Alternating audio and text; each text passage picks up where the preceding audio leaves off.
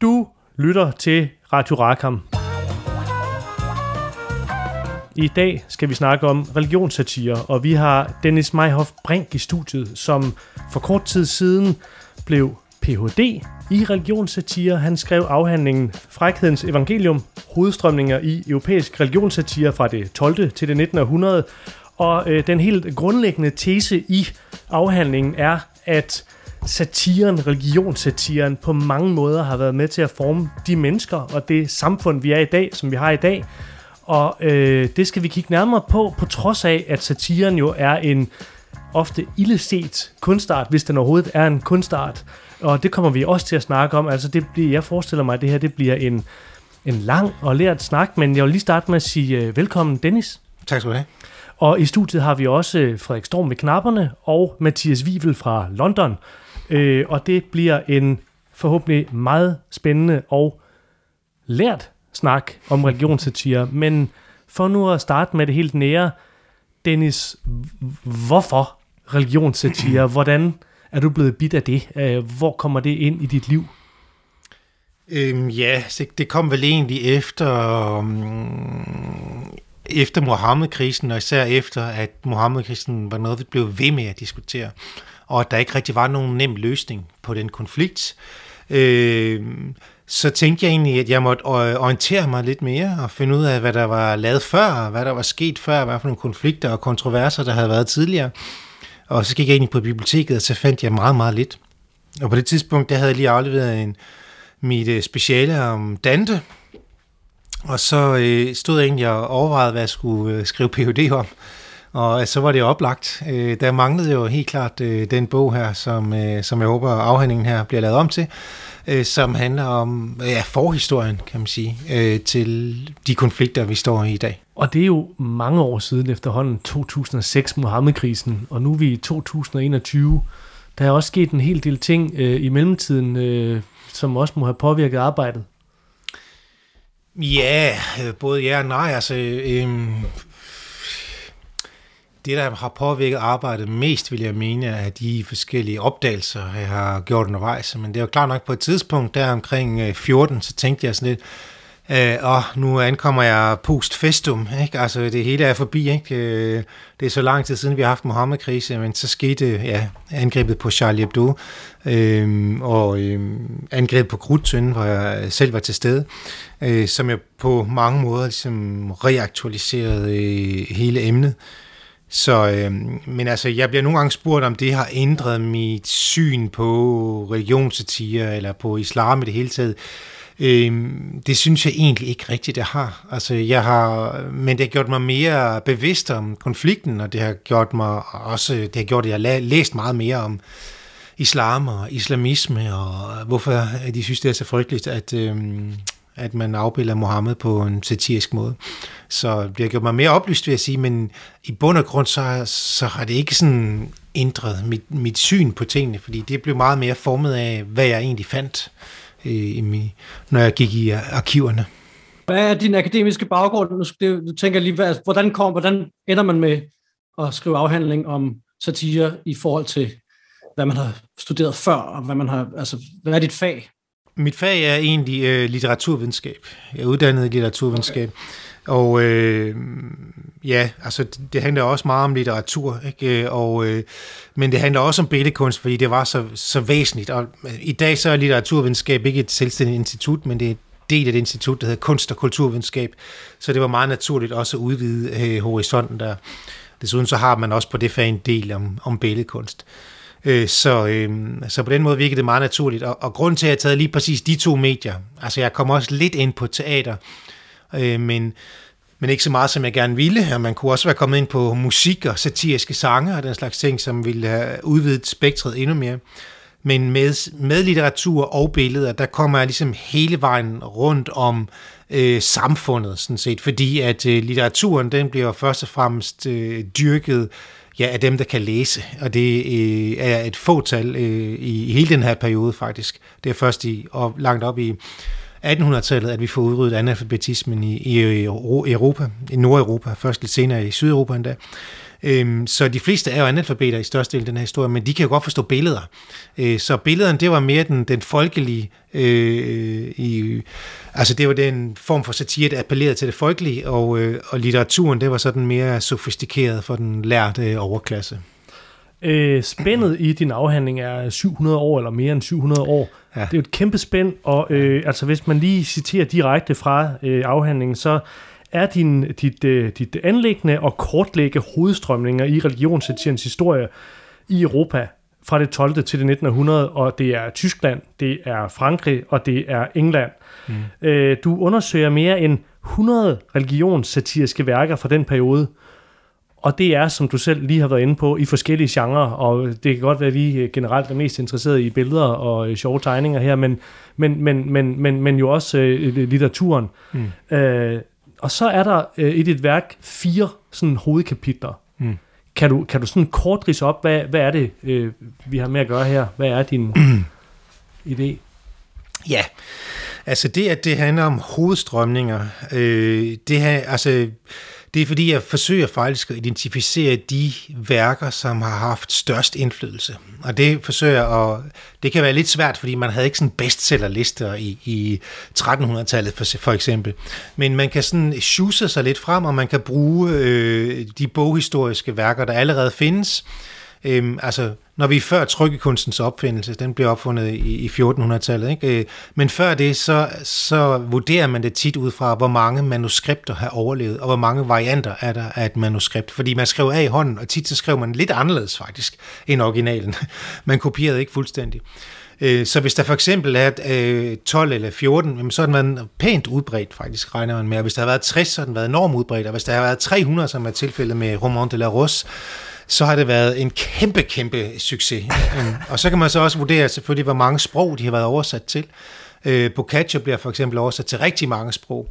Øh, også censureret så, fordi nogle gange så, så der undlader man simpelthen nogle af teksterne, eller man laver alle præster om til øh, bønder eller et eller andet andet, ikke? Øh, for at beskytte kirken og sådan nogle ting. Det, så man kan se på den måde, hvor, hvor udbredt de har været i en vis grad. Så prøver jeg at identificere de allermest udbredte simpelthen. Og det er derfor, jeg tillader mig at kalde det hovedstrømninger. Øh, og så i en kæmpe periode, ja, øh, det er rigtigt. Og, og det var også en af grundene til, at det tog mig øh, mere end 10 år at skrive den her afhandling. Øh, fordi at øh, projektet voksede og voksede, og det gjorde det, fordi jeg opdagede mere og mere simpelthen. Ikke? Altså jeg, jeg startede med at, at grave lidt, og så øh, gravede jeg mere og mere, fandt ud af, at der var mere og mere. Øh, og så øh, måtte jeg igennem alle de her øh, værker og Altså heldigvis er der jo mange arkiver, både øh, visuelle og litterære arkiver, som i dag er digitaliseret, fordi uden det ville det have været umuligt for mig at lave den her afhandling, eller så har det taget dobbelt så lang tid i hvert fald. Øh, men, men det gjorde, at jeg kunne genbesøge øh, alle de her værker, øh, alle de gange det skulle være sådan set. Øh, og så øh, forsøger jeg netop at, øh, at lave det, det store overblik. Øh, det er også sådan lidt sådan... Øh, fordi at satireforskning og det hele taget humanistisk forskning, men især satireforskning har været i hvert fald 50 år været enormt præget af detaljstudier. At man kigger på et lille bitte øh, motiv, eller inden for 10 år for eksempel i England, eller sådan noget andet. Ikke? Det er meget typisk, eller hos en bestemt forfatter. Og der synes jeg hurtigt, man mister øh, det generelle overblik, og dermed også, hvad er betydningen af det her fænomen. Øh, så det var det, jeg ligesom satte mig for, og det var måske at skyde mig selv lidt i foden, fordi det havde været nemmere for mig selv at lave det andet. Men det var nok også mindre res- interessant resultat, der var kommet ud af det. Det er det koncept, du kalder the very small and the very large. Øh, ja, det er det. Altså, jeg er ikke helt... Øh, the very, very small and the very large, det handler om den måde, som jeg så angriber øh, de her værker på. Altså, nu har jeg ligesom udvalgt de, eller fundet de allermest dominerende værker, og så vil en traditionel læsning se på, vi skal se på værket i sin helhed, især hvis det er et litterært værk, så har man lært, at man skal læse hele værket selvfølgelig, det skal man selvfølgelig under alle omstændigheder, men man skal også ligesom, værkets betydning er, er ligesom, værket er som en, øh, som en veldrejet urne, som øh, en, en klassisk litterat har sagt engang, ikke? Altså, at det, det, alle dele spiller sammen, og det er derfor enormt vigtigt, at man kommer hele vejen rundt om værket. Øh, og, og der vælger jeg en anden øh, tilgang. Øh, jeg går efter the very small på den ene side, som er øh, mindre enheder end hele værket. Det kan være en karakter for eksempel, eller et motiv.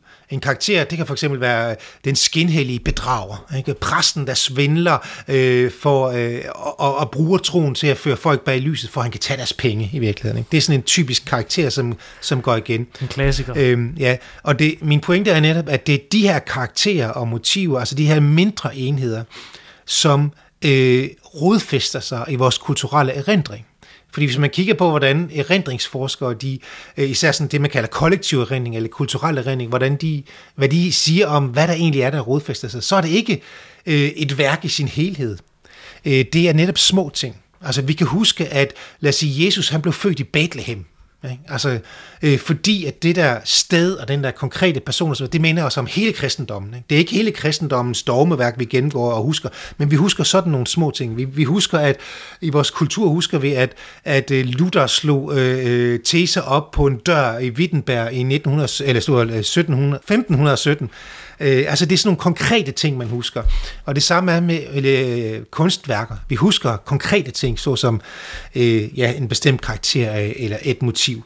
Øh, og så derfor fokuserer jeg på dem, som er the very small, og så the very large, det er de store traditioner. Det er, hvordan sådan en karakter som svindleren den hykleriske svindler, han går igen. Ikke? Hvordan han så forandres. Han opfindes i, i, i antikken egentlig, ikke? og så dukker han op igen i 1200-tallet, og en ny variant i, i 1300-tallet, og en ny i 14, og så, hvordan, og så videre, så videre, så udvikles han til, til alle mulige varianter. Nogle gange, nogle af dem går ind i sproget simpelthen. Altså, Tartuffe, øh, Molières øh, komedie fra 1600-tallet, den handler netop om en, øh, en, en bedrager. Den hedder Den Skinhellige, også øh, som undertitel, eller, eller Bedrageren er egentlig en bedre oversættelse, men typisk øh, i dansk oversættelse hedder Den Skinhellige. Det er sådan en fyr, der udgiver sig for at være enormt øh, hellig. Han gør alt det rigtige, men han vil gerne se, at andre øh, folk lægger mærke, at han vil gerne øh, sørge for, at andre folk ser, at han er hellig. Og øh, og, og det afslører allerede hans, øh, hans øh, skinhellighed. Ikke? Det er bare noget, han foregiver, og det viser sig også i løbet af komedien, at han forsøger at øh, fratage en, en, en naiv mands formue og forføre hans kone, og han bliver så afsløret til sidst. Øh, og han er sådan en typisk øh, øh, øh karakter af en, af sådan en skinhellig bedrager, og selve ordet tartyf, øh, det blev simpelthen til øh, et begreb, altså det er jo egentlig et navn på en karakter, en fiktiv karakter, men det bliver et begreb, fordi man begynder at tale om tartyferi, Øh, i det, det står simpelthen i de franske ordbøger i slutningen af 1600-tallet. Et nyt mo, øh, ord, som, som betyder øh, cirka det samme som hyggeleri, ikke? eller en skinhellig. Og man får det også på engelsk, tartufism, og på tysk taler man tartyferi. Selv Georg Brandes, han kunne bruge et ord som tartyferi på dansk. Ikke? Så mange af de her ord, eller et andet ord, det, som man stadig bruger i dag, det er jo øh, religiøse mørkemænd som er blevet en vigtig del af retorikken i dag, og som oftest egentlig bruges om øh, islamister i dag. Men det er også noget, der kommer ud af religionssatiren, øh, for det er titlen på en, øh, på en religionssatire fra øh, 1500-tallet, som handler om øh, skolastiske teologer på universiteterne. Øh, så, så mange af de her ting, de sedimenterer sig i vores kulturelle erindring, og det, dermed mener jeg, at de kommer til at præge os. Det bliver en måde af den, det bliver en del af den måde, vi taler på, og også en del af måden, vi opfatter verden på. Øh, fordi vi kan genkende øh, de her karakterer, for eksempel, i virkeligheden. Og altså, nu anstår du i virkeligheden øh, utrolig mange øh, discipliner øh, i, øh, i din metodik, om man så må mm. sige. Ikke der er noget øh, litterær metode eller litteraturhistorisk metode, der er jo nærmest også en form for litterær arkeologi. Øh, men, men det du snakker om nu, det er jo nærmest øh, det, man på moderne dansk vil kalde en form for sociologisk metode, fordi du optager, hvordan det, øh, hvad for en indvirkning det har på samfundet, og hvad det gør. Og, og der kommer vi jo helt ned i essensen, som, som, som på den ene side er noget med latter og latterliggørelse, nu snakker du om tartyf, mm. men så er det vel også noget med magtkritik, fordi mm. det, de vil i virkeligheden handler om alt sammen, det er, dem, der har magten, bryder sig ikke om at blive gjort nar af. Ja, altså øh, når man kigger på hovedstrømningerne, så må man sige, at langt det meste, det er øh, det, man der vil kalde satire, der sparker opad. Altså det er rettet mod øh, magthaverne, ikke? altså det er rettet mod paven, øh, imod øh, biskopperne, imod abbederne, munkene, altså det er alle de, hvad skal man sige, dem som som øh, skal vise vejen for de andre, og som skal lede dem til frelse. øh, som jo er deres klassiske øh, pastorrolle, øh, som, som de klerikale ledere, altså dem, der er simpelthen en del af kirken, så, som de har. Øh, så det, det er fuldstændig korrekt. Altså, øh, Selvfølgelig findes der også andre former for satire, øh, men hvis man kigger på hovedstrømningerne, så er det klart den, den mest udbredte. Det er den, der, der så at sige, går efter magten. Og, og der, øh, ja, der sker der, øh, der sker der det, hvis du, du spurgte til de fire kapitler øh, før, ikke? Altså, det kommer jeg aldrig til, men øh, øh, det første kapitel, det handler sådan set om, hvordan en religionssatiren opstår. Øh, den opstår sådan set allerede i antikken. Altså det, jeg taler om den religionssatire, som handler angår kristendommen. Og det er fordi, at det er den, der har haft den klart største indflydelse på, hvem vi er øh, blevet til øh, i dag. Og det har også været den, der har været den klart mest dominerende, selvfølgelig fordi kristendommen har været den klart mest dominerende religion. Jeg kommer helt kort ind på, nogle, på lidt omkring islam og jødedommen, men ellers er det kristendommen, der handler om. Det starter faktisk allerede i antikken.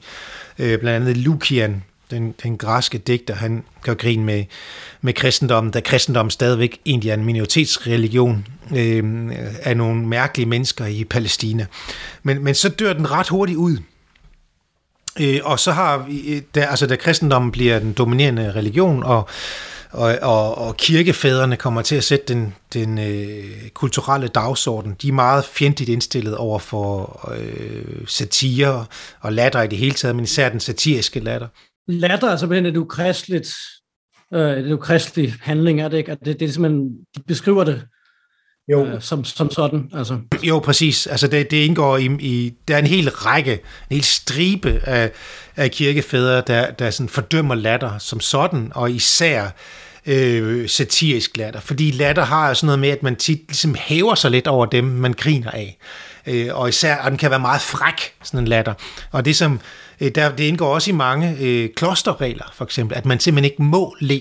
Det er forbudt. Altså, og hvis du ler, så sker det, at du ikke, øh, øh, du, du fjerner dig simpelthen fra Gud. Fordi for at, være, for at erkende Guds storhed, så skal du gøre dig selv lille. Du skal være ydmyg. Den, der gør sig lille, kommer ind i himmeriget. Øh, det er den paradoxale ydmyghedens stige, som, som Benedikt af Nursia taler om, som er den helt store øh, øh, grundlægger af klosterbevægelsen. Øh, han taler om, at øh, den her ydmygheden stige på de højeste trin, der skal du simpelthen gøre dig så lille, at du og ydmyg, du skal hele tiden kigge ned og være gravalvorlig, fordi så bliver du øh, så, øh, så øh, er du bedre i Guds øjne sådan set.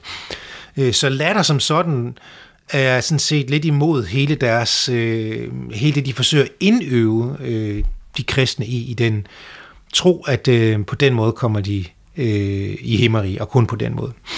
Øh, men altså, øh, så man har øh, nogen, i den tidlige middelalder har man no, sådan nogle lidt øh, sjove tekster, altså nogle munkevittigheder og, og sådan nogle, noget, man kalder parodia sacra, altså sådan øh, parodier på det hellige. Det kan være for eksempel, at man parodierer en bøn, såsom i stedet for at sige, fader, hvor du som er i himlen, så siger man, kære vin, du som er i glasset, led mig ikke i brædderne, men ind i en god brændert, og så videre.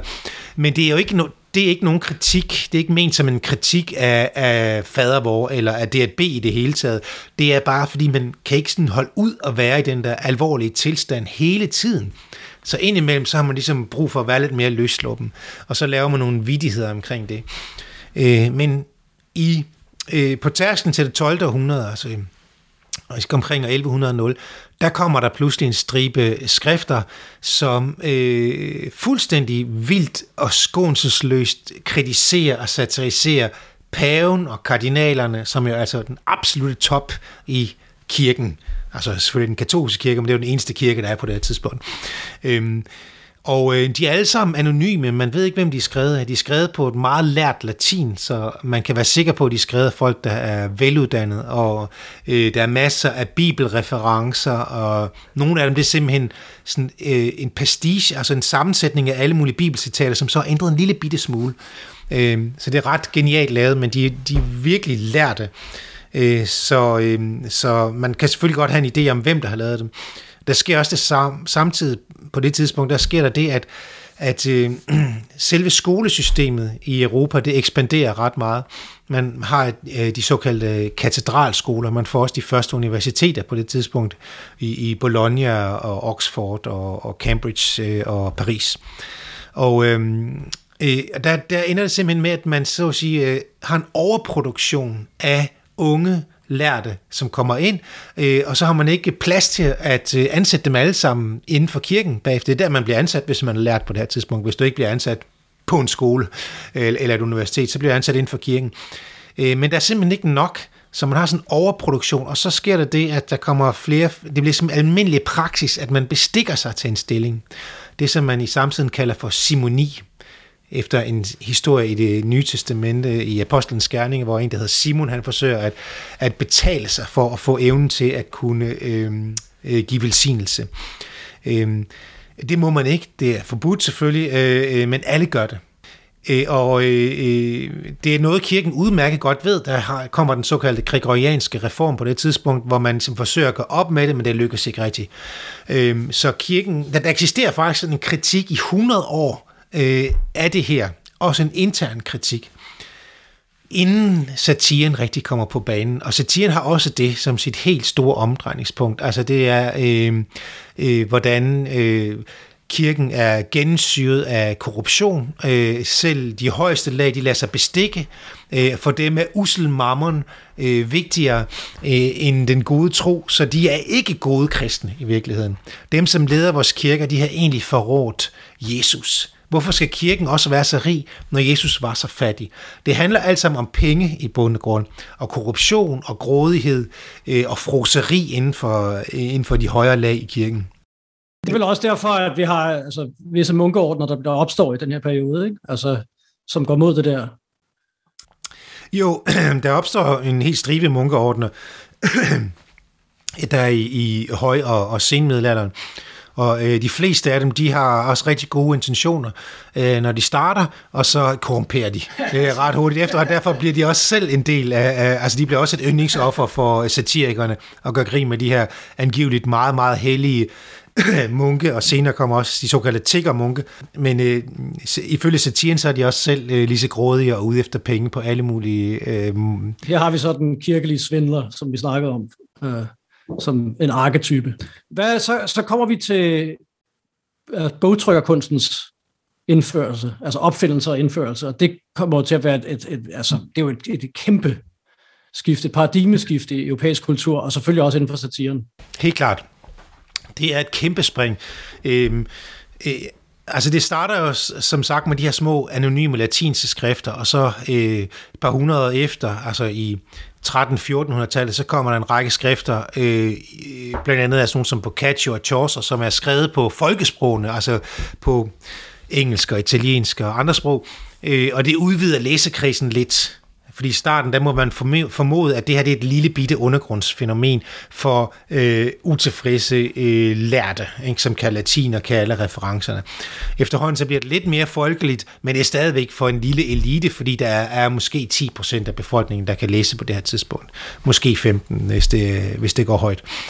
Øh, men så kommer rigtig nok bogtrykkerkunsten der i, i øh, midten af 1400-tallet, og øh, bog, eller trykkerkulturen øh, udvikler sig fuldstændig eksplosivt i Europa inden for 50 år. Så der kommer simpelthen bogtrykker øh, nærmest øh, hvert år et nyt sted. Øh, og det ser man ikke nogen andre steder i verden. Altså det sjove er jo egentlig, at øh, bogtrykke, eller trykkekunsten er jo egentlig opfundet fundet i Østasien. Men i Østasien, der har de det problem, at de har så mange tegn i deres sprog, at det er ret øh, bekosteligt at, øh, at øh, starte et trykkeri, fordi du skal have i hvert fald 10.000 forskellige tegn, øh, inden du overhovedet kan starte. I, I Europa, der skal du have 28, så har du alfabetet. Ikke? Det betyder, at alderen hver kan nedsætte sig som øh, trykker. Øh, plus der ikke er nogen central kontrol, modsætning for eksempel øh, til, til Rusland og det ortodoxe, øh, den ortodoxe del af den kristne verden, der er det hele fuldstændig centraliseret, så de i, i flere hundrede år, der har de kun sådan hellige skrifter, der udkommer. Øh, men, men i, i, i Vesteuropa og Centraleuropa, der er det meget mere sådan an, an, egentlig anarkistisk næsten, ikke? fordi at alderen nedsætter sig, og, og folk er vilde med de her ting, så, så det selv er godt. Og, og øh, trykkerne, de trykker alt det, der kan sælges. Øh, så det bliver sådan set den første... Øh, øh, den første øh, kapitalistiske øh, foretagsomhed, øh, siger man nogle gange, ikke? altså trykkerkunsten. Og det ændrer Europa øh, på mange måder, og Europa får et kæmpe forspring over for alle andre verdensdele. Altså i den muslimske verden var der stærk modstand simpelthen blandt magthaverne imod den her slags øh, øh, djævelskab. Øh, det var først faktisk i slutningen af 1700-tallet, at de overhovedet får trykkunsten øh, til den muslimske verden.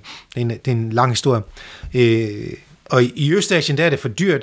Øh, I Amerika, der er befolkningstætheden simpelthen alt for lav, så der er nogle kolonister, der tager nogle trykkemaskiner med, og de trykker også lidt, men, men det er først langt op i 1900-tallet, eller 1800-tallet, at de kommer på omgangshøjde øh, på den øh, amerikan, nordamerikanske østkyst ikke, med, med Europa. Men Europa har altså i 300 år et kæmpe forspring øh, for alle andre, og de trykker enorme mængder.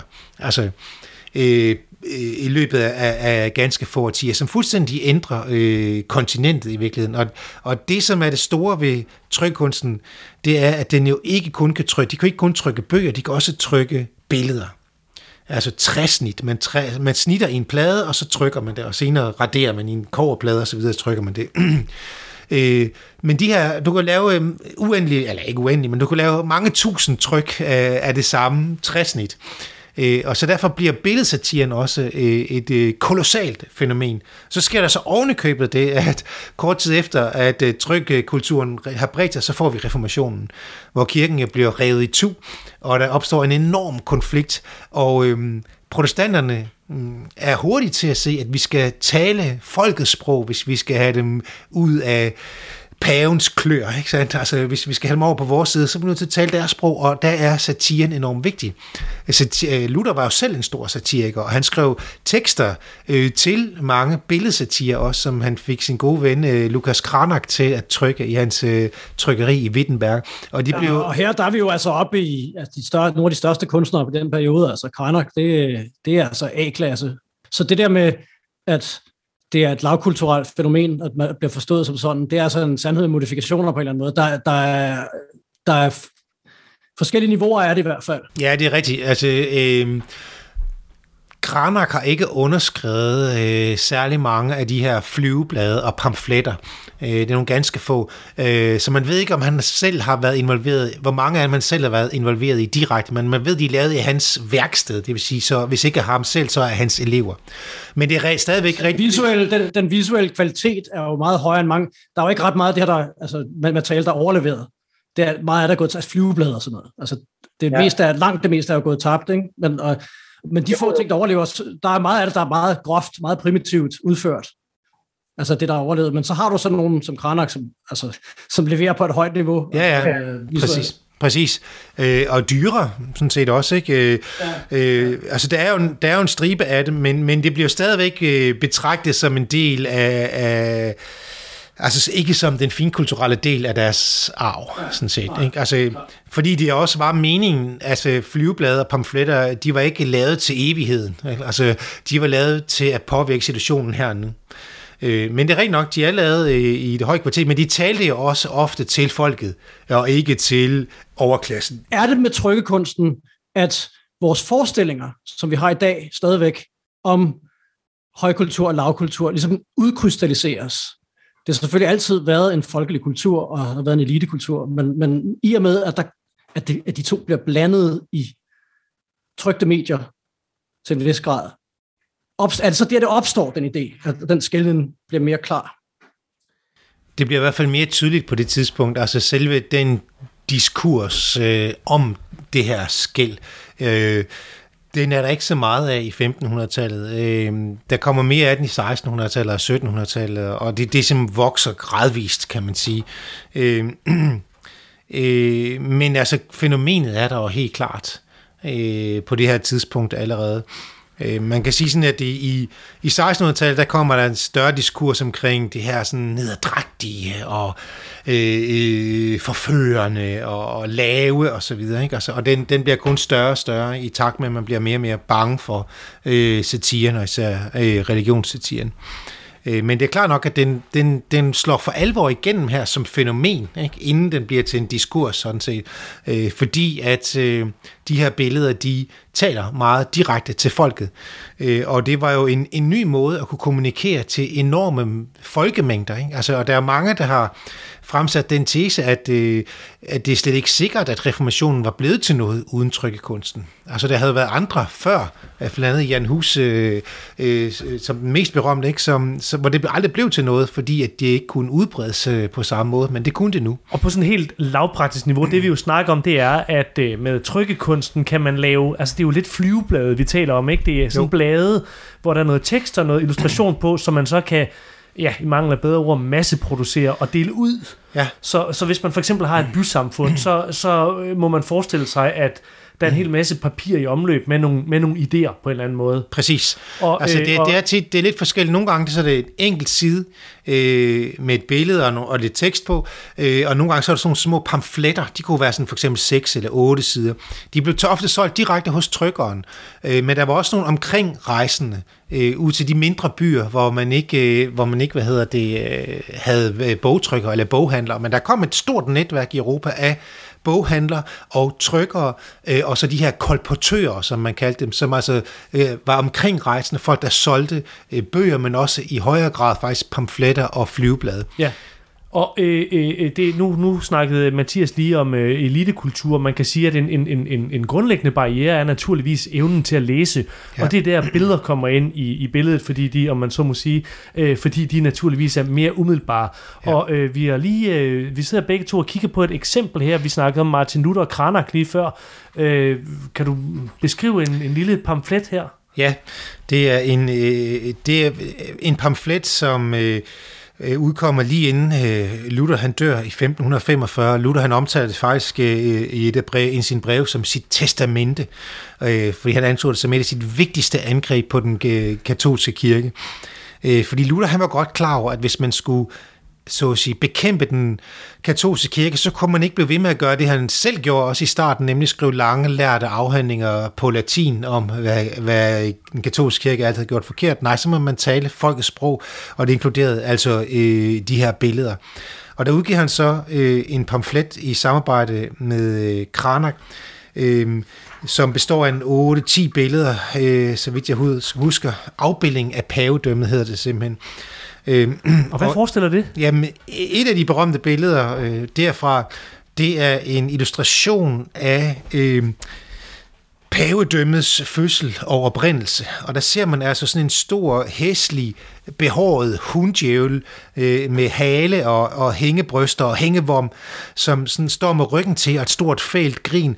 Og så ud af hendes underliv, og det er ikke til helt til at afgøre, om det er af livmoren eller af, endetarmen, men ud kommer der i hvert fald en hel masse kardinaler, øh, som er dem, der er lige under paven i det katolske hierarki, og så også paven selv, og man kan genkende dem på, på deres hovedbeklædning. Paven han har den der klassiske tiara, som det hedder, som er sådan tre øh, kroner oven på hinanden, og kardinalerne har de her brede hatte. Og så ser man i øvrigt også, hvordan at øh, paven han bliver opfostret af tre øh, hekse, som ligesom øh, øh, ammer ham og lærer ham at gå osv. Øh, og det er jo et klassisk øh, øh, trick fra datidens satire, ikke? Altså, at man faktisk meget, meget bogstaveligt talt demonisere modstanden, ikke? altså øh, modstanderen. Øh, I dag, hvis vi bruger det ord, så mener vi det jo overført betydning. Ikke? Altså, men her så handler det om, at man faktisk har noget med dæmoner at gøre. Djævle og dæmoner. Og det var ikke øh, eksotiske ting eller, eller, eller valgfri ting øh, i kristendommen dengang. Det var noget, alle troede på. Altså, djævlen og hans dæmoner fandtes selvfølgelig. Øh, og øh, det som øh, Luther, han så at sige, øh, understreger med det her, det er jo, at jamen, øh, paven og pavedømmet har jo forrådt, øh, øh, forrådt øh, øh, Jesu budskab øh, og det gode kristne budskab, og derfor må han sådan set nedstamme fra øh, djævlen selv. Øh, der findes også mange andre illustrationer. Øh, altså man havde den her idé om, at, at man kunne blive besat af djævlen, altså at, eller at dæmonerne, at, de sådan kunne, at dæmoner var sådan nogle luftige væsener omkring os, som vi ikke kunne se, og som kunne trænge ind i os, for eksempel gennem næse eller ører eller andre åbninger, og så kunne de øh, besætte os i værste fald. Øh, der findes en, en, en anden illustration fra samtiden. Og der skal jeg måske lige indskyde til vores lyttere, at ja. illustrationerne, vi sidder og taler om, dem kan man også se på vores Instagram-konto, og man kan se dem på øh, nummer9.dk. Fortsæt endelig. Ja, en anden illustration fra samtiden, øh, som også er antikatolsk, der ser man, øh, hvordan at der er en... Øh, dæmon eller en djævel, der har øh, omformet en øh, munk til sin øh, private øh, sækkepipe, hvor han altså blæser sin ånd ind i øret på ham, og så og ligesom fylder ham op som en sækkepip, og så er det så hele hans næse, som han sådan spiller på. Så altså, budskabet er, det kan godt være, at det lyder som sød musik i dine ører, det som øh, munken siger, men det er i virkeligheden øh, djævlen, der står bag, ikke sandt? Så, og det spiller også på hele den her idé om, at vi, vi mennesket på det her tidspunkt generelt blev opfattet som et porøst væsen, altså noget, der var åbent over for de her ydre kræfters indtrængen. Altså vi kender det også fra ordet inspiration. Det betyder, at, at ånden, spiritus, er trængt ind i dig.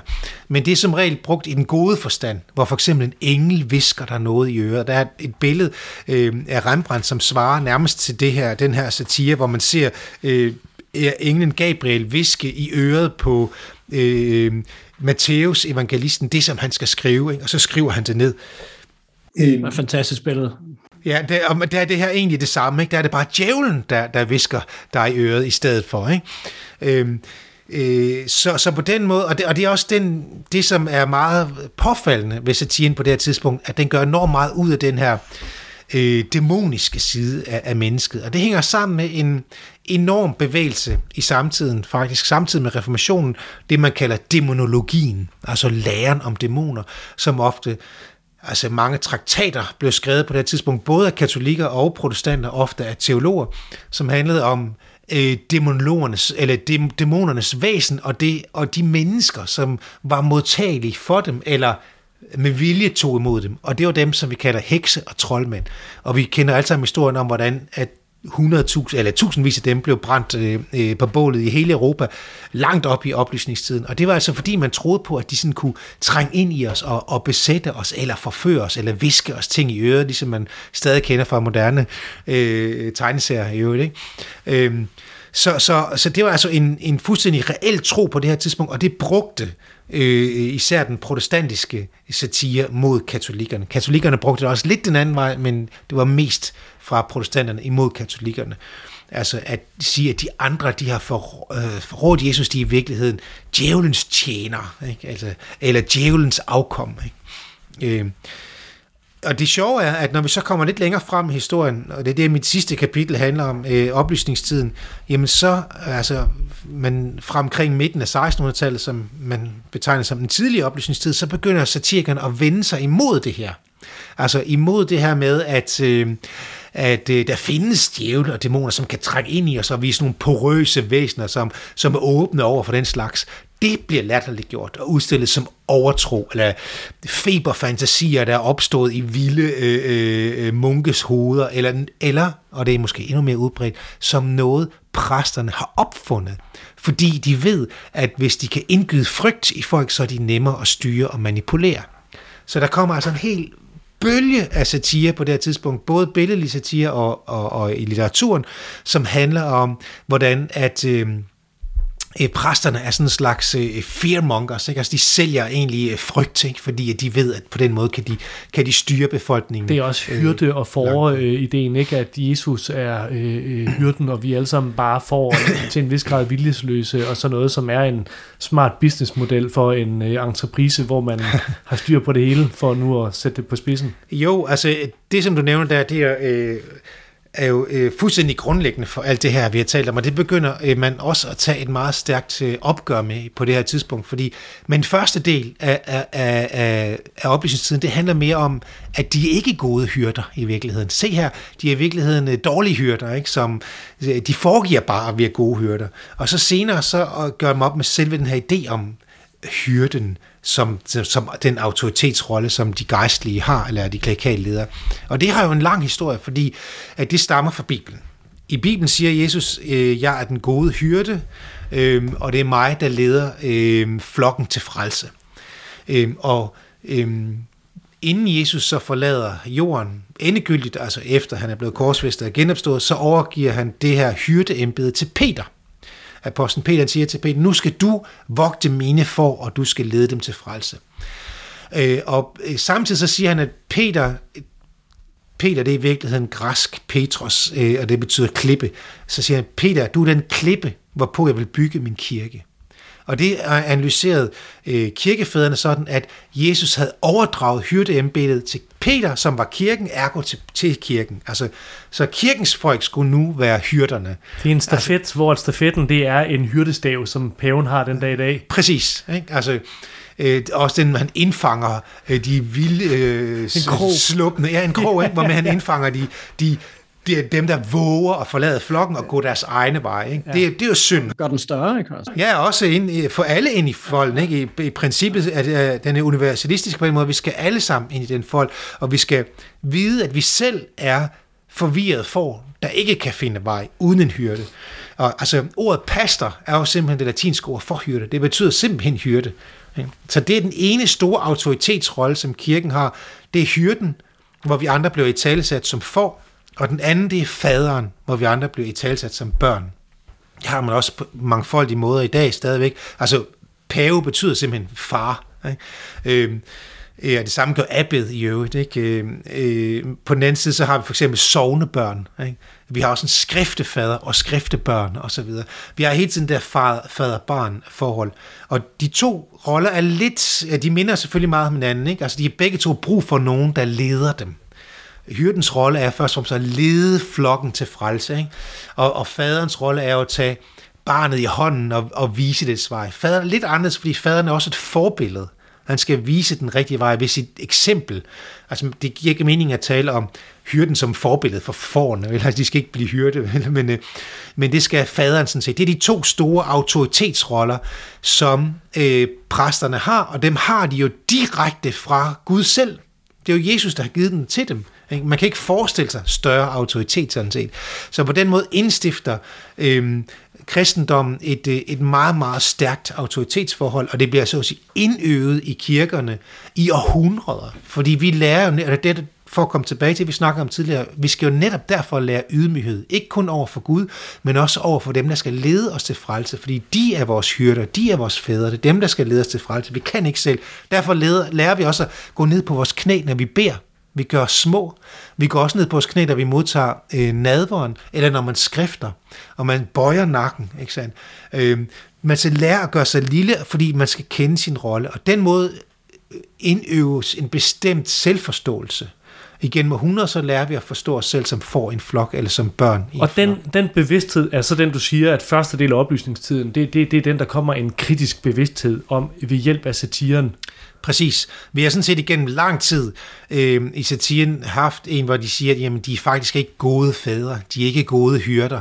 Men det var ikke for at stille spørgsmålstegn ved hyrderollen eller faderrollen som sådan. Det var for at få udskifte den ene fader med den anden. Ikke? Ja. Det er ikke paven, vi skal have, men det er Luther. Ikke? Ja. Altså, Hvor vigtig er satiren så for oplysningsprojektet? Altså, nu snakker vi om, hvordan den var vigtig for, for reformationen, Ja. At, at, spiller den en lignende rolle for oplysningsprojektet? Ja, det vil jeg mene. Altså, fordi den netop også der er folkelig, ikke? Og, og den bliver også endnu mere folkelig, fordi der trods alt er flere, der begynder at kunne læse, øh, og fordi at øh, satire tegninger, øh, eller billeder, som det er mere korrekt at sige, de øh, bliver endnu mere udbredte i oplysningstiden. Øh, og øh, øh, øh, og man får jo en hel stribe af, altså man får for eksempel sådan nogle ulovlige mm, bestseller, fordi det er klart meget af det her er simpelthen forbudt.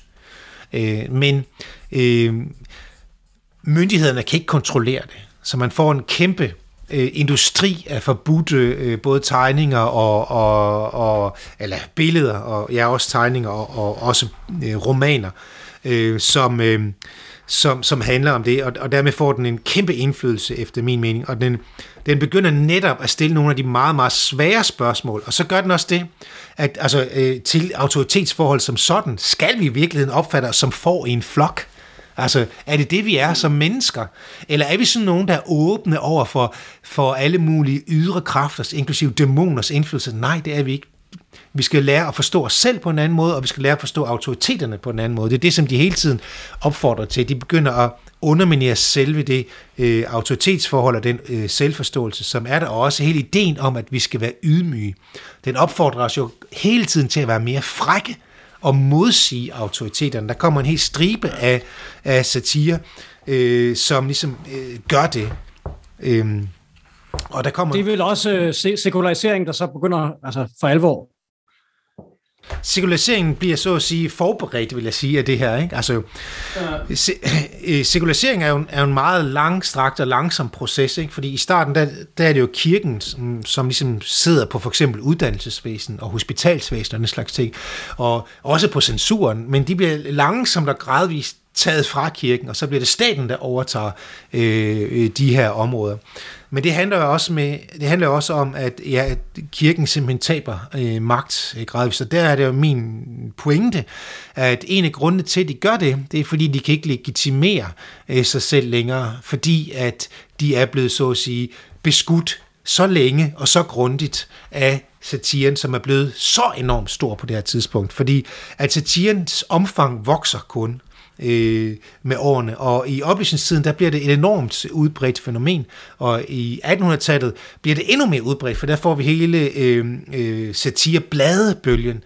Øh, der, alene i Frankrig opstår der mere end 300 satireblade i, i øh, 1800-tallet, altså forløber for Charlie Hebdo øh, i dag, øh, og, og de får en enorm udbredelse, øh, og det gør, at øh, hvis man er europæisk borger, og man bor i en større by i 1800-tallet, så kan man praktisk talt ikke undgå at komme i kontakt med den her satire, som gør grin med præsterne og paverne, og efterhånden også med Gud og Jesus og Jomfru Maria osv. Den satire bliver så også i stigende grad sekulariseret selv. Ikke? Den begynder at være politisk mere, altså, eller det, det har den jo altid været satiren, men, men nu er at politikken er et andet sted. Den politiske magt ligger et andet sted end kirken, eller i hvert fald til en vis grad et andet sted. Men, men, men, men bare, lige for, bare lige for at indskyde her, altså lige sådan for at, at, at opsummere på en brutal og, og øh, vulgær måde, altså satiren øh, øh, gør som en anden bokser magtinstitutionerne groggy. Altså du, kirken kan, kan ikke fastholde fodfæste, simpelthen fordi den hele tiden bliver banket af, af en, en satire, som er i omløb i hele samfundet, og hvor, som du siger, borgere kan nærmest ikke gå ud på gaden uden at komme i kontakt med det. Altså det er nærmest ligesom internettet i mangel af bedre, ikke? Altså, ja. øh, og, og, og, og, og det, det er det, der på en eller anden måde, vi har lige været inde på det, men bare lige for at opsummere, altså peger frem mod en sekulariseringskoncept øh, på et eller andet blødt niveau. Ja, det mener jeg. Altså, øh, og det, det, det indtræffer især øh, i oplysningstiden.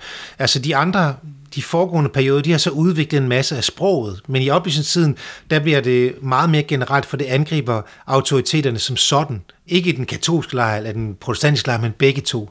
Ofte sådan bestemmer den ikke, øh, om den her, og tager tyft, man ved ikke, at han, hvad, hvilken gruppe tilhører han egentlig, og dermed kunne han tilhøre alle grupper, altså alle religiøse grupper. Ikke? Øh, så derfor bliver den meget mere universel, øh, og den er meget mere fundamental omkring autoritetsforholdet i det hele taget og selvforståelsen, og så selve det, at der er meget af den.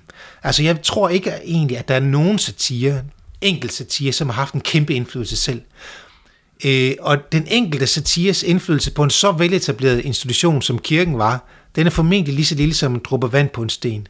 Men når den ene dråbe vand efter den anden har ramt det samme sted på stenen ja. i flere hundrede år, ja. så er der hul i den til sidst. Ja.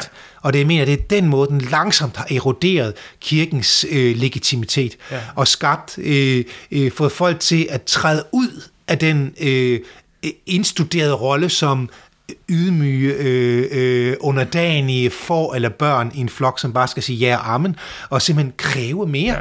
Ja. Hvorfor skal vi ikke have selvbestemmelse? Ja. Hvorfor kan vi ikke selv finde vej? Hvad skal vi egentlig med de der autoriteter? Og så mener jeg egentlig, at det også har banet vejen for hele en stribe af revolutioner, der kommer i slutningen af 1700-tallet og i løbet af 1800-tallet. Altså den franske revolution først og fremmest, altså de mange revolutioner i 1848, hvor vi jo også får øh, menneskerettigheder, hvor vi får menneskerettigheder ligesom institutionaliseret. De bliver jo en del af forfatningerne.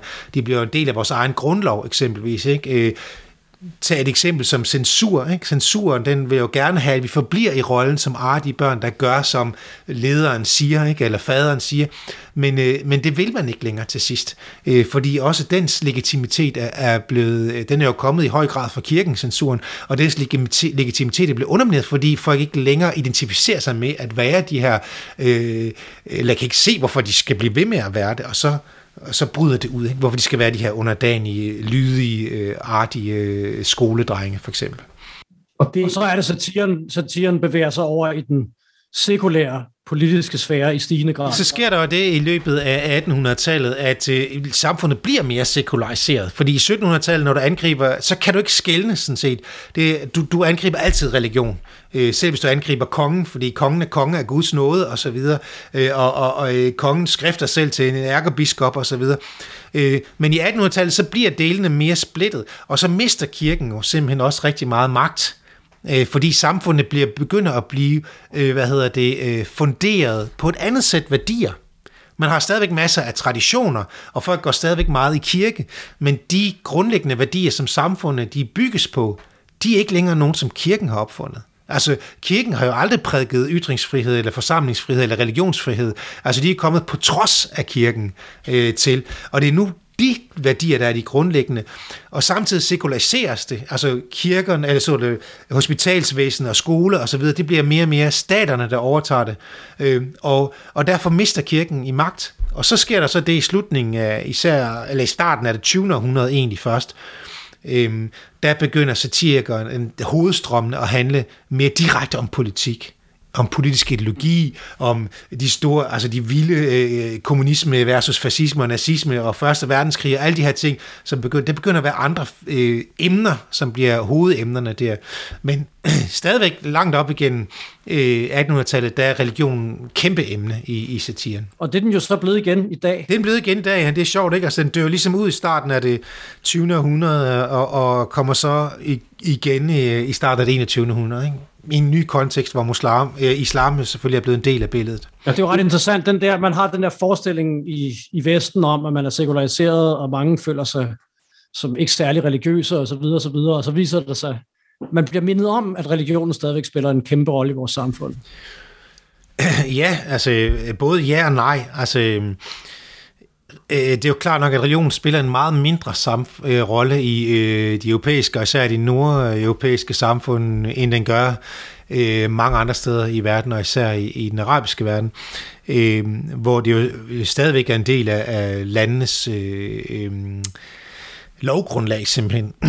Hvilket selvfølgelig også hænger sammen med, at islam er en såkaldt lovreligion, ikke? Altså, Øh, Øh, og det, det, det er kristendommen jo ikke, fordi at, øh, Jesus laver ikke love, men han har sådan nogle øh, rettesnore allerhøjst, ikke? Øh, som man så har kunne forsøge at lave love ud fra. Øh, men, men det er klart nok, altså jo mere globaliseret verden bliver, og jo mere blandet den bliver, jamen så, øh, så bliver vi nødt til at forholde os også til øh, lovreligionerne, fordi de er til stede her. Jeg vil gerne øh, tage samtalen lidt andet sted hen, fordi at øh, nu har vi jo øh, fået en, en forrygende historisk gennemgang her, ikke? Og øh, der er mange idéer og øh, så videre perspektiv, men, men, men, men moralen for mig øh, er jo, at hvis det er rigtigt, at satire øh, har haft en illeset status i samfundet, og nu igen har fået en illeset status i samfundet, i og med at identitetspolitik, blandt andet, ikke, som en fremherskende idé lige nu, øh, forkaster ideen om, om drilleri og mobberi, som satire jo er, øh, som en, mm. et, et, et gangbart instrument, om man så må sige, ikke? At, at, at, at så sidder man jo her og kan ikke lade være med at tænke, at denne her ildesete kunstform, satiren eller kommunikationsform, kan vi jo også kalde den, på mange måder, trods at den skider paver ud af røven og så videre, øh, hvis man er tilhænger af ideen om et liberalt demokrati, er en af de mest opbyggelige øh, øh, øh, øh, sådan medieformer, der, der måske har været overhovedet, at det, det, det er satiren, der har banet vej for den tilværelse, vi i Vesten godt kan lide efter revolutionerne og efter indførelsen af ligestilling og øh, parlamentarisme, øh, som vi kender det i dag og så videre, at, at, at så er det jo lidt sjovt at sidde her i 2021, 22 og, og observere, at, at satire sådan er blevet fy-fy, og at øh, stand-up-komikere jævnligt skal forsvare sig, og det var ikke ment på den måde, og, og sådan noget. Altså, hvor, hvor, hvor, hvordan øh, øh, er, er øh, ser du de perspektiver, der har været i den her lange bevægelse gennem menneskehedens smertefulde historie, både frihed, og så, og så det, der sker nu? Det er et meget bredt spørgsmål. Ja, det er det øh, men øh, altså, jeg, jeg vil lige øh, præcisere en ting øh, først, for, som jeg hører Endelig. nu, når, når du gentager det. Altså, jeg mener ikke, at øh, satiren alene har bad, banet varm vejen for øh, os grundlov og så videre. Men, ja, kritik og satire selvfølgelig. Ja, altså, jeg vil sige, satiren har været med til det, og det har været undervurderet, hvilken rolle den har haft. Øh, og jeg mener, den har haft en stor rolle, også fordi den har været så udbredt. Øh, hvorimod de store filosofiske idéer, som man tit tillægger en meget stor rolle, de har jo været kun for en lille bitte elite. Øh, nå, men, men det, når det er sagt, øh, ja, altså det, som vil er problemet i dag, øh, er vel først og fremmest, hvis satire sparker nedad, som man siger. Altså hvis det handler om en autoritet, øh, altså en minoritet. Øh, altså mange er jo glade for satire, der gør grin med Trump for eksempel, eller sådan noget. Det, øh, uanset hvor identitetspolitisk Jamen, alle korrekt satire, man kan være. der gør grin med dem, man ikke bryder sig om. Er det ja. ikke meget sådan, det er? Jo, sådan er det. Ja, men når det retter sig mod en selv, så er det, så er det irriterende, og så skal det lægge sig. Jo, det er rigtigt. Det er rigtigt. Øh, men øh, øh, det er ikke sikkert, man kan få så mange til at indrømme lige præcis det. Men, men mange vil sådan... Det, det, princippet er jo ofte, øh, at det som princip, som blev fremført, det er jo ofte, at man må ikke punch down eller sparke ned af sådan noget. Altså man, der er nogle sårbare øh, grupper i samfundet, som i, i forvejen ligesom ligger ned, og dem skal man ikke yde sparke yderligere på. Øh, og, det, og det er jo det, som er, er humlen for, for mange af dem. Altså dertil kan man sige rigtig meget, ikke? fordi det er den store debat i dag. Men noget af det, som man kan lære af historien, synes jeg, og som, som fremgår af afhandlingen her også, det er, at der er jo faktisk rigtig mange, eller der er ikke rigtig mange, men der findes faktisk en stribe tilfælde af det. Jeg mener, at det opstår øh, med Boccaccio, altså i øh, 1300-tallet, øh, hvor der faktisk er derfra og frem efter, er der en række eksempler på, hvor man faktisk egentlig sparker nedad, fordi man udstiller ulærte bønder, øh, som nogen, der bliver er for nemme at narre. Der er selvfølgelig den præst eller bedrager, som narrer dem, eller munk, eller hvad det nu måtte være, men der er også dem, de er også lidt medskyldige, fordi de er for nemme at narre, de siger bare, uh, er det rigtigt? Uh, uh er, det, er det virkelig øh, en, den fjer, du vifter med, er det virkelig en, en fjer fra, uh, fra englen Gabriel? Jamen dog, nu giver jeg nogle almisser til dig, ikke? Altså, uh, så, så den udstiller også dem som tåbelige, ikke? Altså som, som nogen, der er for nemme at narre, og, og det er, er faktisk et, et spor, der løber hele vejen op igennem religionstidens historie, historie, så vi har, satire har i mange år sparket nedad. Men, men det er jo en måde at sparke nedad på, som jo også faktisk giver dem, der bliver sparket på muligheden for at se, hov, jeg bliver sgu da ført bag lyset. Jeg fornemmer nar. Altså, det er også en erkendelsesmulighed for dem, som der måske ikke var så mange andre af på det tidspunkt. Og hvis man tager i betragtning, at de her historier ofte blev genfortalt mundtligt, øh, jamen så har også analfabeter haft adgang øh, til det. Øh, og i det hele taget mener jeg jo, at det er principielt, øh, altså det kan godt være, at det er en okay tommelfingerregel, at man ikke må sparke nedad i dag. Øh, I mange tilfælde mener jeg også selv, det er usmageligt, men, men det kan ikke være en almen regel. Men det er altså, også en... Altså, fordi altså, fordi der, der, er jo mange, der er jo mange tilfælde, altså tag, tag for eksempel øh, de øh, terrorister, der angreb Charlie Hebdo som der var mange satirikere bagefter, der gjorde grin med, øh, de er jo en minoritet inden for en minoritet, øh, og de er jo magtsvage, hvis man sammenligner sølle. deres... Sølle, ja, hvis man, hvis man sammenligner dem med vestlig militærmagt, ikke sandt? Øh, men de har alligevel magt, lidt magt. Der er ingen, der er magtesløse i det moderne samfund, fuldstændig. De kan få sig en Kalashnikov, de kan øh, øh, øh, lave en massakre, ikke? Øh, så den magt, de har, den kan de også misbruge. Og det er jo det, satiren handler om. Det handler om at udstille magtmisbrug og latterliggøre magtmisbrug. Og selvom du har mindre magt end andre, så kan du stadig misbruge din magt.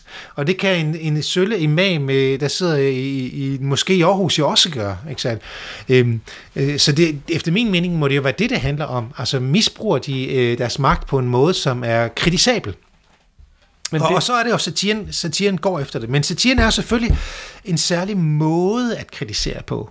Ikke? Altså, der er jo mange, der siger, hvorfor kan de ikke bare sige det på en mere diplomatisk måde? Og der er også mange, selv islamister, øh, der siger, jamen altså, vi er åbne for kritik. Ikke? Men det der hån, sport, spot og latterliggørelse, det vil vi ikke finde os i. Ja. Det er for meget. Ja.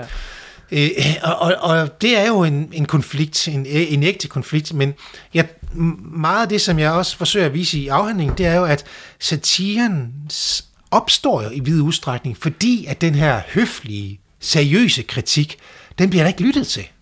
Altså, da den opstår der i, i, i, i det 12. århundrede, så er det efter, at, i, at øh, seriøse kritikere i 100 år har påpeget, hey, der er altså bestikkelse i systemet, øh, det er igen korrupt osv., uh, øh, men der er ikke sket en dyt. Ikke? Og så tænker de, jamen, så må vi gøre noget. Ikke? Altså, så må, så må vi sværte dem på en måde, øh, så de lytter i det mindste, ikke? Eller, eller så de bliver sat af bestilling. Ikke? Altså, øh, og, og, og Molière siger det for eksempel også, ikke? Altså, øh, en seriøs moral, det trækker folk bare på skuldrene af. Men hvis vi sværter dem, og deres ry og rygt, gode ry og rygte, det bliver et andet, jamen så vågner de op og lytter. Det, så det er simpelthen, man kan sige det omvendt, det er fordi, at øh, dem, der bliver satiriseret, de ikke lytter til den høflige kritik, jamen så må de få den uhøflige. De lytter ikke til den seriøse, så må de få den useriøse. De lytter ikke til den lødige, så får de den underlødige. Øh, det, det er ligesom, satiren den skruer op, øh, fordi at der ikke bliver lyttet i den anden ende. Ja, men, men så, så kommer, så når man begynder at råbe højt, så, så eller når man stikker næsen frem, så får man jo også nogen på den, ikke? og det, det, det er så også der, alle konflikterne de opstår. Det der dogme, du øh, vil jeg lige vende tilbage til, du snakker med, at øh, god satire sparker aldrig nedad. Mm. Altså øh, i bladtegnerkredse, hvor jeg kommer, der, der tror jeg, alle, der laver satire, er meget forvirret over det dogme, fordi ja. det i realiteten er meget svært at bestemme, hvornår noget det sparker op, og hvornår noget det sparker ned, og det helt øh, det mest kendte, øh, mest diskuterede øh, eksempel på det der, det er jo Mohammed-tegningerne, ja. hvor det blev angivet fra starten, at det sparkede ned mod en minoritet i Danmark, den muslimske minoritet, som ikke havde det for lidt i forvejen. Folk, der lå ned, skal man ikke træde på. Mm. Men samtidig var der i hvert fald elementer i, nu kan man selvfølgelig diskutere, hvad Mohammed-tegningerne egentlig gik ud på, altså noget. men hvis mm. man ser den som en kritik af islam, så er det jo også en, en, en kritik af en religion med 1,5 milliarder medlemmer plus, og øh, øh kæmpe magtnetværk, og øh, kæmpe lobbyistiske muskler, og alt sådan noget. Og det må vel jo være legitimt. Og hvad gør man så, tænker bladetegneren, når der er nogle små, øh, fattige grønthandlere, muslimer på Nørrebro, der bliver kede af, at, at, at, at, at jeg går til angreb på det der, og så... Mm. Så er paradokset der på en eller anden måde. Ja. Ikke? Men, men det, øh, men jeg må også sige, altså det handler jo om Mohammed. Det er jo Mohammed, der bliver udstillet. Ikke? Og Mohammed er en mand, der levede i 500-tallet, ikke? og han startede som købmand, og så nedsatte han sig som profet, fordi han mente, han fik nogle åbenbaringer osv. Øh, og det er jo ham, der er afbildet. Det er jo en kæmpe autoritet. Der er ikke mange mennesker, der levede for over 1000 år siden, som stadigvæk har indflydelse i dag, som kan måles med hans. Altså hans indflydelse er enorm. Ikke? Det svarer til Jesus, ikke? Altså, der er kun Moses, Jesus og Mohammed, som mener, at de har deres autoritet direkte fra den eneste sande Gud, der findes på jorden. Du kan næsten ikke forestille dig en højere autoritet, hvis det skal være et menneske i hvert fald. Øh, så, øh, så efter min mening, så er det jo en, en autoritetskritik. Øh, hvis man ville gøre grin med muslimer over en bred kamp, så har man jo udstillet muslimen, altså en stereotyp muslim. Det var det, som nazisterne gjorde imod jøderne eksempelvis. Ikke? De udstillede jo ikke Moses eller en, en eller anden rabbiner. Det var jøden som sådan, som de fremstillede som en giftsvamp for eksempel, ikke? som var giftig for samfundet. Ikke? Og det var ikke nogen bestemt genkendelig jødisk autoritet, det var jøden som sådan. Og, og det vil jeg mene er, er dybt racistisk satire, fordi det findes jo også. Det er jo ikke bare fordi, det er ikke sådan, at jeg mener, at bare noget satire, så er det nødvendigvis godt. Alle former kan selvfølgelig misbruges. Det kan romanen, det kan poesien, det kan alting. Øhm, men, men det er ikke det, der er tilfældet, når man, når man øh, laver en Mohammed-tegning, efter min mening. Det er, at kritiserer man faktisk en af verdens mest magtfulde øh, autoriteter.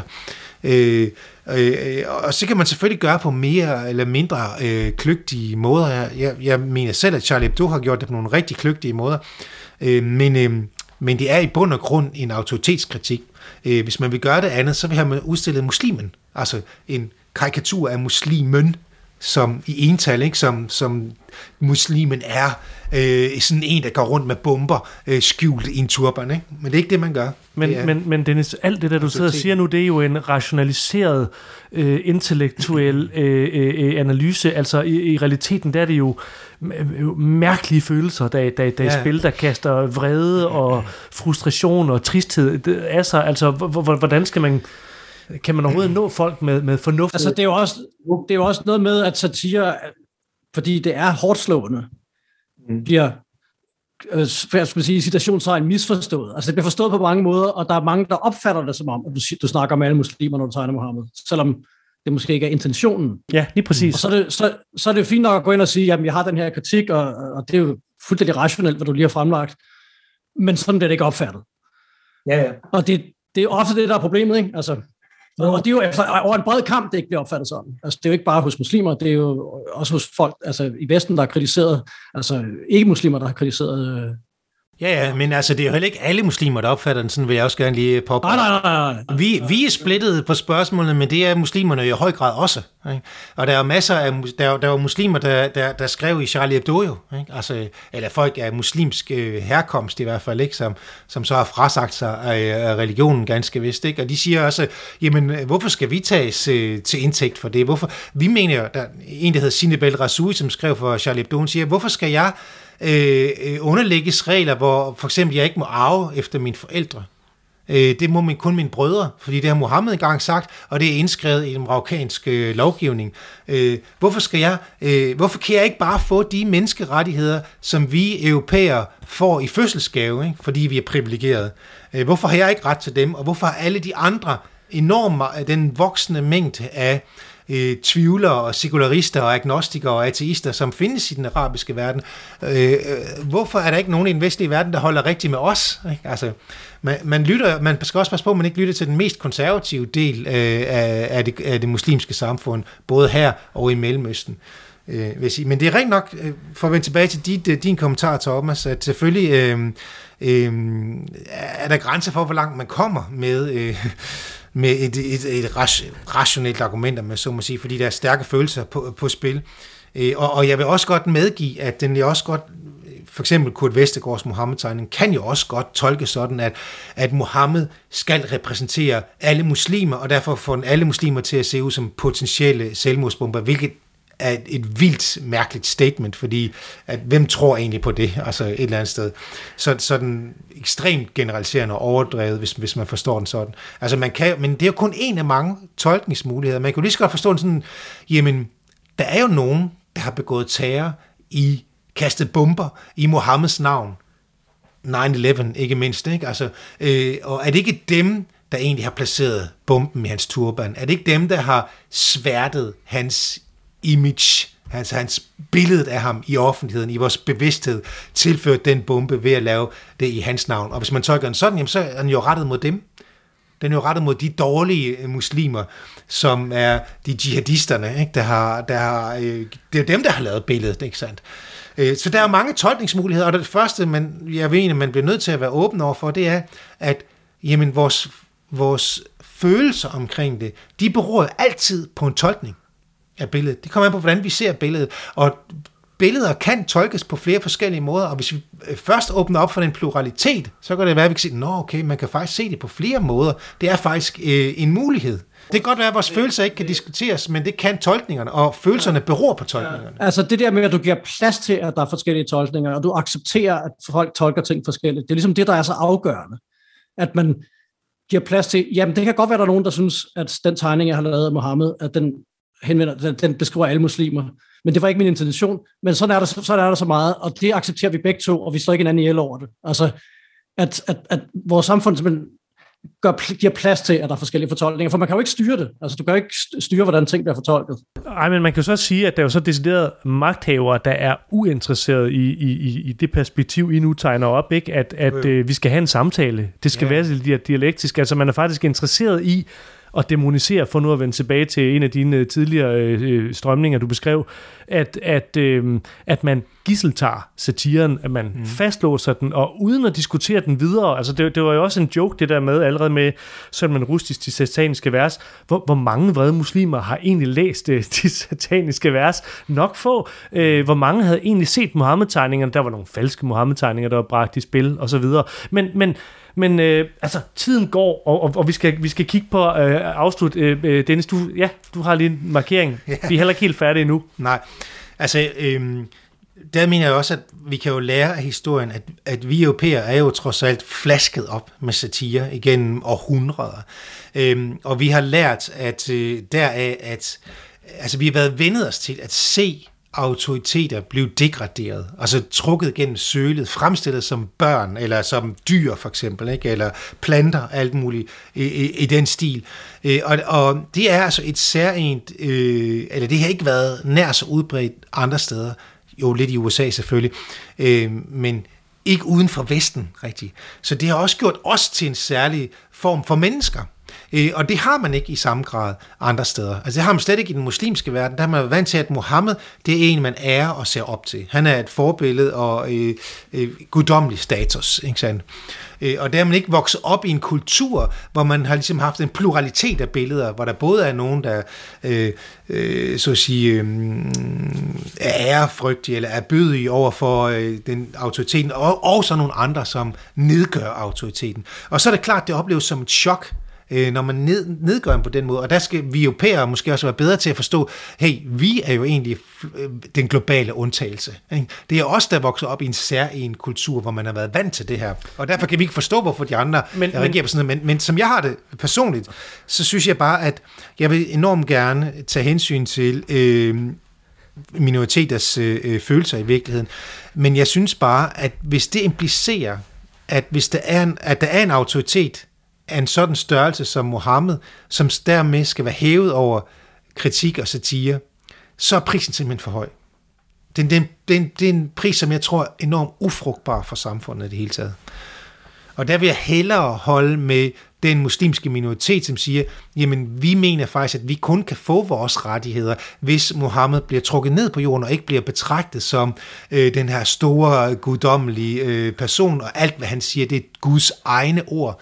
Øh, det er kun, hvis han kan blive degraderet, sådan set, at vi kan få vores menneskerettigheder. Dem, dem synes jeg, de skal have, og dem vil jeg hellere holde med, end jeg vil holde med de konservative kræfter i den muslimske verden. Det er en stærk øh, pointe. Øh, Dennis, her til sidst, øh, vi snakkede også ganske kort om sådan nutidig krænkelseskultur, og det her med, at satiren øh, øh, øh altså generelt øh, er, er, er, er under pres, øh, og øh, som Mathias også sagde, religion er, er jo stadigvæk, øh, selv i en øh, semi-sekulariseret verden, øh, et, et, et issue, og religiøse følelser, øh, jo i høj grad også i kristendommen, er, er et issue. Øh, Store aviser, øh, for eksempel New York Times for nogle år siden, sløjfede satiretegningen, og der er kommet øh, stramninger øh, i forhold til, hvad man tillader øh, tv-shows af satirisk tilsnit og sige og gøre. Mm. Øh, har du sådan, som sådan en anden spåmand et bud på, hvordan mm. satiren, den, hvordan dens rolle den kunne være i fremtiden, hvordan den kunne manifestere sig? Bliver, bliver det sådan en, en, en, en ny underground øh, igen, eller hvad, hvad forestiller du dig? Altså, øhm, jeg forestiller mig, altså, at altså, vi ser det jo allerede nu, altså, at satiren reagerer på det her pres, som der er øh, på forskellige måder. Altså, den gør det for eksempel til et tema. Altså, der er jo mange satirikere, der tematiserer den her øh, selvcensur, eller det pres, som de også selv oplever, ikke? Og der er også mange, der forsøger, altså ligesom på ret opfindsomt, finder andre måder, så, så at gøre det, de alligevel ikke helt må. Altså, det, den, den opfinder faktisk alle mulige indirekte måder, måske at fremstille Mohammed på, ikke? Øh, eller andre ting. Øh, der kommer også en, en del øh, sådan anonym satire på internettet, øh, først og fremmest, ikke? Så øh, satiren har jo altid haft, øh, altså alle mulige ting at bokse op imod. I gamle dage, så var det staten, ikke? og nu det der pres, det er mere informelt, og det er mere diffust. Øh, men det kommer også fra stater nogle gange. Kina har, har vi jo selv oplevet her øh, for ikke så længe siden. Men de har været ret frem i skoen. Ikke? og Israel har været ret frem i skoen. Ikke? Øh, øh, og sige, det er øh, antisemitisme, eller det er øh, kinafjendsk, det I laver, osv. Så, ikke? så der er også stater, der opererer og sender deres ambassadører ud. Men der er også det her mere identitetspolitiske, mere cancel culture, mere diffuse modstand. og øh, hvis aviser hele tiden får klager over deres satiretegnere, så kan det jo godt være, at de ender med at droppe dem, ligesom mange har gjort i USA. Øhm, så, øh, men, men jeg tror, altså, det er selvfølgelig en hemsko på en måde, men nogle gange så lever satiren jo også af, af det. Ikke? Altså, mesteren viser sig nogle gange en begrænsning, fordi så er man tvunget til at opfinde mere indirekte eller hentydende måder at, at gøre det samme på.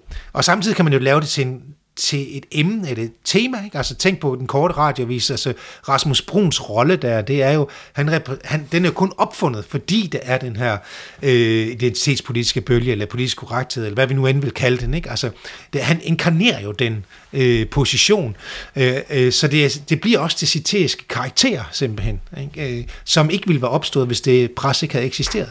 Så satirens frelse er øh, intelligens og opfindsomhed på en eller anden måde, og øh, lidt, lidt modstandsdygtig opportunisme, eller noget af den stil? Ja, det, det, det, det synes jeg da, og det, det er den jo allerede øh, godt i gang med. Altså, øh, øh og det kan også være godt nok for en kunstarts øh, udvikling i virkeligheden, ikke? at den tvinges til at øh, gå nye veje. Og det er så også det, som, dit, som du nu øh, arbejder med, ikke? med dit nye projekt? Jo, altså jeg arbejder faktisk nu øh, på en, en, en postdoc, som jeg laver i samarbejde med øh, museet Storm, Danmarks nye museum for humor og satire, øh, som netop handler om, det skal udmunde en stor udstilling på et tidspunkt, som netop handler om, hvordan at satiren i vores tid øh, reagerer på de forskellige former for pres eller censurerende magter øh, som det er omgivet af, netop ved at opfinde nye måder, øh, enten ved at gøre det mere indirekte, eller tematisere det, opfinde nye karakterer osv., forsøge at lave sådan en helt kartotek over øh, opfindelser, så at sige, som er øh, udsprunget af den særlige situation, som satiren er i nu. Øh, sådan at man ikke kun ser øh, de censurerende magter som undertrykkende, men, øh, øh men faktisk også som produktive indirekte, ikke? fordi de tvinger satirikerne til at øh, lave en ny form for satire. Får vi en øh, Muhammed-tegning at se på den udstilling? Vi får sikkert øh, en masse måder, hvorpå man kan fremstille øh, Mohammed indirekte. Ikke sandt? Altså, for det er jo netop en af tabuerne. Hvad gør man så? Så finder man alle mulige indirekte måder at gøre det på, vil jeg tro. Det vil i hvert fald passe bedre til tematikken. Og med, med de ord tror jeg, vi siger uh, tusind tak, uh, Dennis, for uh, din uh, kyndige indføring i uh, en meget, meget vigtig uh, ja, strømning i det uh, i menneskehedens uh, smertefulde historie, som jeg kaldte det tidligere, uh, og et uh, godt vy over uh, den, den, den ildesete satires uh, rolle som uh, et uh, opbyggeligt uh, samfundsskabende uh, perspektiv. Selv tak. Det var en fornøjelse at være med. Tak for i aften, og tak til Mathias, og tak til Frederik på knapperne, og øh, husk, at man kan lytte til vores vældige bagkatalog af podcasts anytime, anywhere, og det synes vi skulle til at gøre. Og følg os på Instagram og nummer 9.dk. God aften.